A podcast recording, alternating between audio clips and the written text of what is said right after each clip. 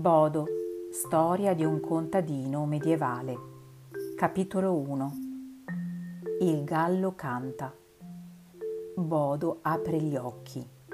Il mondo intorno a lui è ancora buio e sonnolento. Inizia un'altra dura giornata di lavoro. Sua moglie dorme ancora, rannicchiata nelle coltri come un cucciolo. Ermetrude! Bodo la scuote con dolcezza. Mm, il gallo ha cantato. È quasi l'alba. D'accordo, d'accordo. La casa, una piccola fattoria composta di due stanze, è gelata. Nel camino i resti appena tiepidi delle braci sembrano occhi di animali che spiano. Bodo, come prima cosa, riattizza il fuoco e ci mette un ceppo secco. Dopo qualche minuto una bella fiamma riscalda e illumina la stanza, mentre Ermetrude sta già preparando la colazione. Vengono spalancati gli scuri e la luce debole del primo mattino invade con discrezione l'ambiente. I tre figli della coppia si stropicciano gli occhi Hildegard, la più piccola, ficca la testa sotto il cuscino. Io ho sonno, piagnucola. Vido, dice Bodo. Vido è il primogenito, ha undici anni. Oggi tu verrai con me, dobbiamo arare il campo. A quell'epoca, quasi mille anni fa, non tutti i ragazzini possono frequentare le scuole destinate solo ai figli dei ricchi e dei nobili. I figli di Bodo e di Ermetrude sono stati abituati a lavorare alla fattoria fin da piccoli e quel che serve per far andare avanti le cose lo imparano dai genitori. E io? chiede Gerberto, nove anni, mettendosi seduto sul letto. Tu starai con Hildegard, risponde la mamma. Uffa, niente uffa. Vido sarà sul campo con tuo padre fino a sera e io devo andare alla casa grande. Oggi è giorno di tributo. Baderai a tua sorella e se proprio vuoi fare qualcosa, allora vai nel pollaio e prendimi le uova.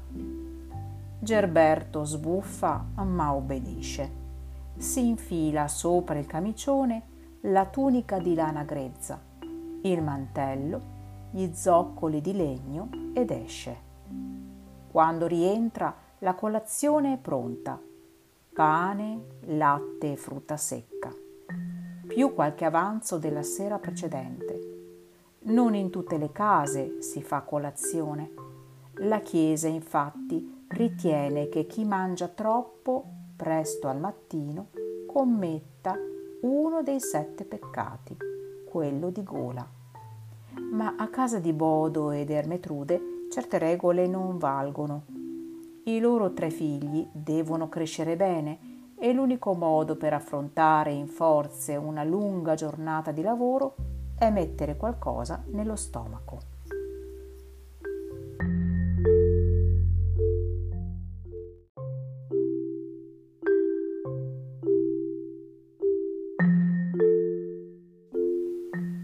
Capitolo 2 Bodo sta discutendo con Ermetrude. Non mi piace sentirti dire certe cose, moglie.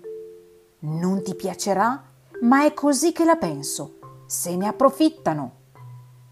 È la regola. Allora è una regola sbagliata. Lavoriamo duro e quello che i monaci pretendono in pagamento è troppo.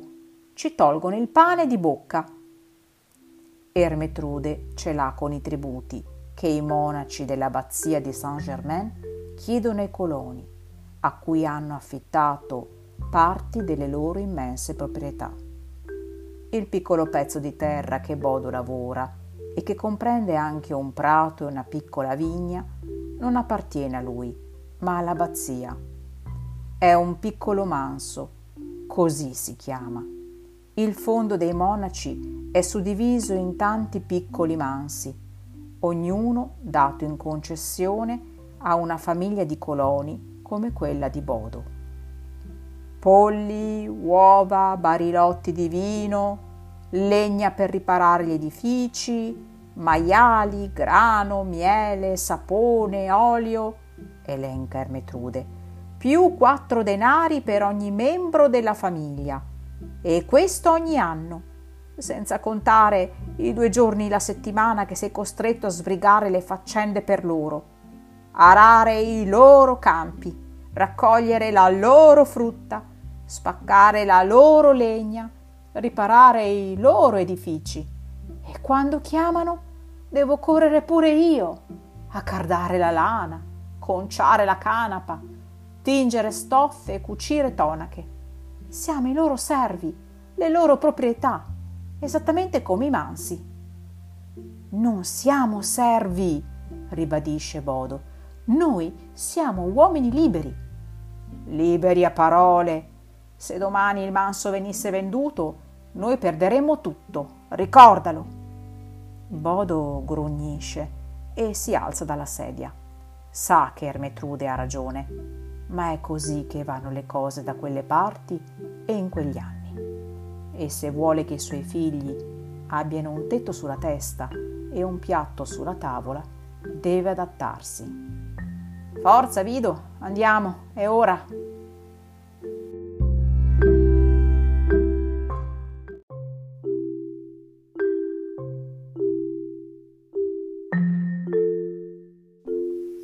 Capitolo 3 Padre e figlio prendono il bue dalla stalla e si incamminano verso il campo salutati dal canto degli uccelli, intenti alle pulizie mattutine.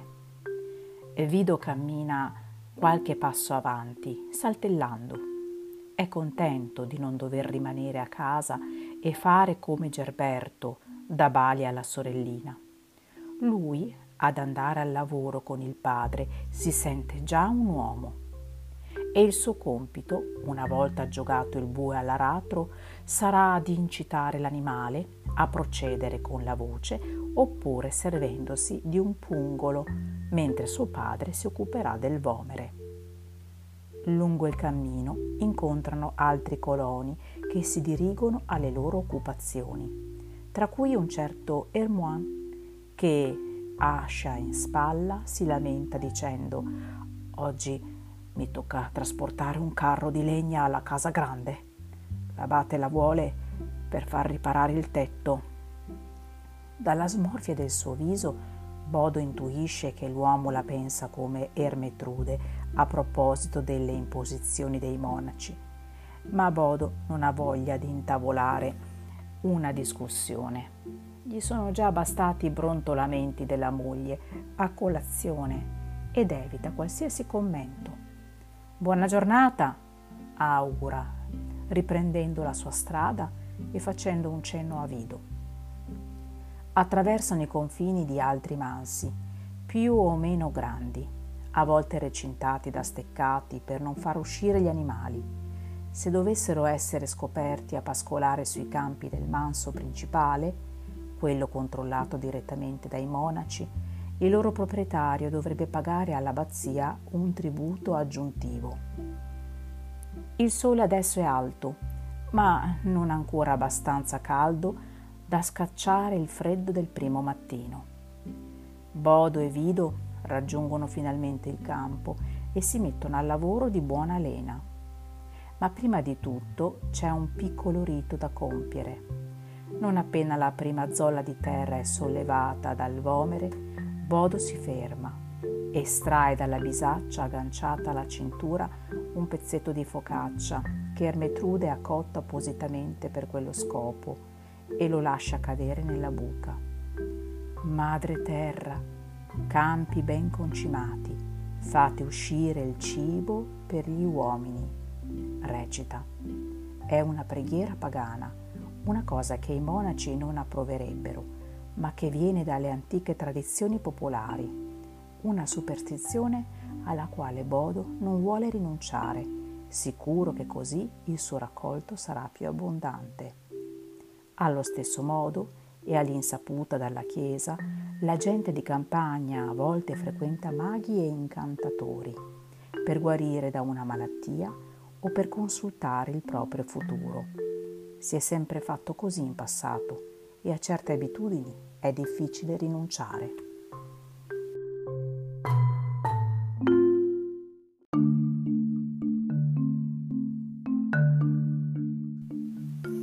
Capitolo 4 Ermetrude, nel frattempo, dopo aver indossato la tunica di canapa, il grembiule ed essersi avvolta un fazzoletto intorno alla testa, si incammina dalla parte opposta rispetto al marito e al figlio.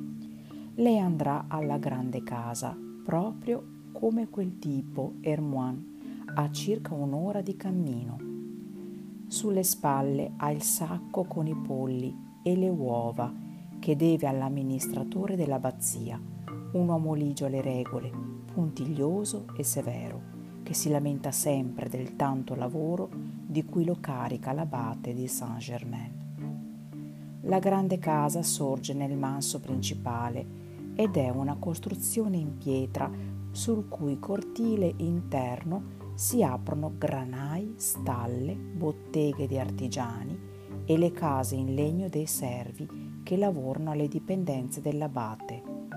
Intorno campi, vigneti, pascoli, frutteti e boschi, gli stessi che i coloni come Bodo, insieme ai servi dei monaci, sono obbligati a lavorare più volte alla settimana. Quando Ermetrude vi giunge, porta subito il tributo all'amministratore che la accoglie nel suo ufficio una stanzetta con una scrivania e un mucchio di armadi strapieni di carte e documenti. Il sacco, dopo essere stato controllato, viene affidato a uno dei servi, mentre l'amministratore compila il registro delle tasse dovute. Ermetrude lo fissa stizzita. Potete andare, buona donna, le dice l'uomo infastidito dal suo sguardo e lei si ritira senza nemmeno salutarlo.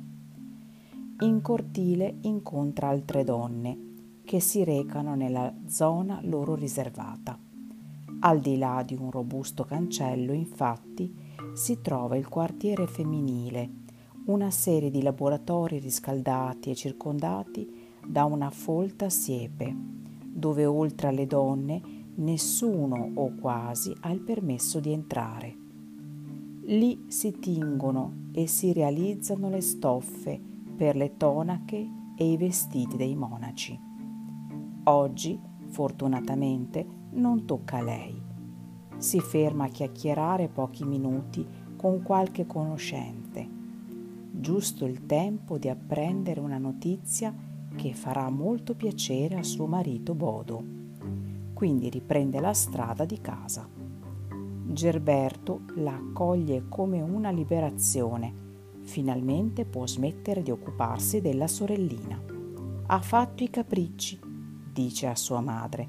È ancora piccola, devi avere pazienza. Uffa!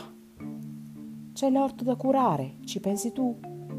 Gerberto corre fuori, felice di poter fare un lavoro vero come il fratello maggiore. Ermetrude intanto si occupa di pulire la casa, di cucire qualche nuovo abito e di preparare il pranzo. C'è sempre tanto da fare in una fattoria e il tempo sembra non bastare mai.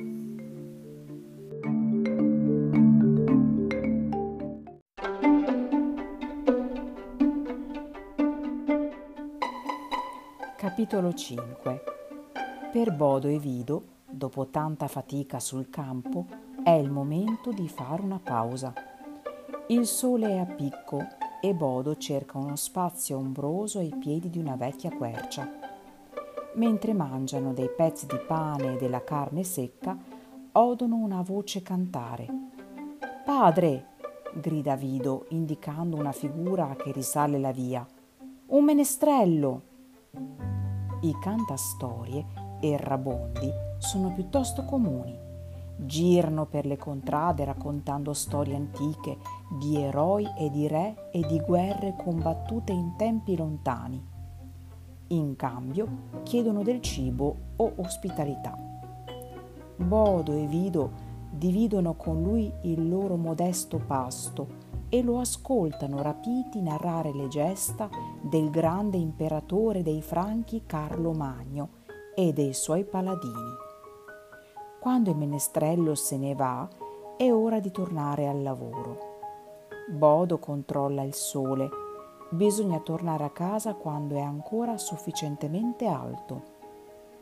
Le candele per illuminare la casa costano e dunque è necessario sfruttare la luce del giorno. Quando infatti lui e Vido tornano a casa, verso le sei, la cena è già in tavola. C'è una bella sorpresa, dice Ermetrude accogliendoli. Sentiamo? Bodo è molto stanco e ha proprio voglia di sentire una novità. Si sta preparando la fiera di Saint-Denis, annuncia la moglie.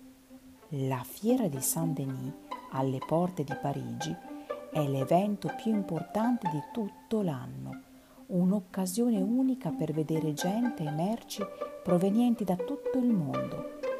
Per un mese intero, all'interno di una grande palizzata, tende e baracche espongono i loro prodotti, compresi quelli del manso di Saint-Germain le stoffe cucite dalle donne, oppure il miele o il vino o il sapone che i coloni versano all'abbazia come tributo.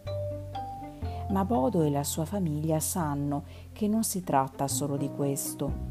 La fiera è anche molto altro. È soprattutto curiosare nelle cose strane del mondo. Profumi, stoffe pregiate, tappeti, e spezie dal lontano oriente, vasi finemente cesellati, animali esotici, gioielli. Perché la fiera non è frequentata solo dal popolo, ma anche dai ricchi, che possono permettersi certe mercanzie altrimenti rare. Si sentono parlare lingue diverse, molte delle quali incomprensibili, pronunciate da mercanti spagnoli, sassoni, italiani e perfino inglesi. Il tutto condito da musici, saltimbanchi, prestigiatori, orsi che ballano, attrazioni che mandano in visibilio soprattutto i bambini. E alla fine di una giornata di fiera non possono mancare le danze, ballate la sera, in cerchio, cantando vecchie canzoni degli antenati, le stesse disapprovate dalla Chiesa, ma in quelle occasioni tollerate. Evviva! esclama Bodo felice. Andremo alla fiera? domanda Gerberto. Ci andremo? gli fa eco Hildegard. Lei la fiera dell'anno precedente non la ricorda perché era troppo piccola, ma l'entusiasmo che legge nei visi dei suoi familiari le ha già fatto venire voglia di vederla. Potete scommettere che ci andremo, figlioli, risponde Bodo. Ci costerà qualcosa, ma abbiamo tempo per mettere via qualche denaro. Ci sarà da divertirsi. Finita la cena, il sole è tramontato ed è ora di mettersi a letto. Domani il canto del gallo segnerà un'altra dura giornata di lavoro e la fiera di Saint-Denis è ancora lontana.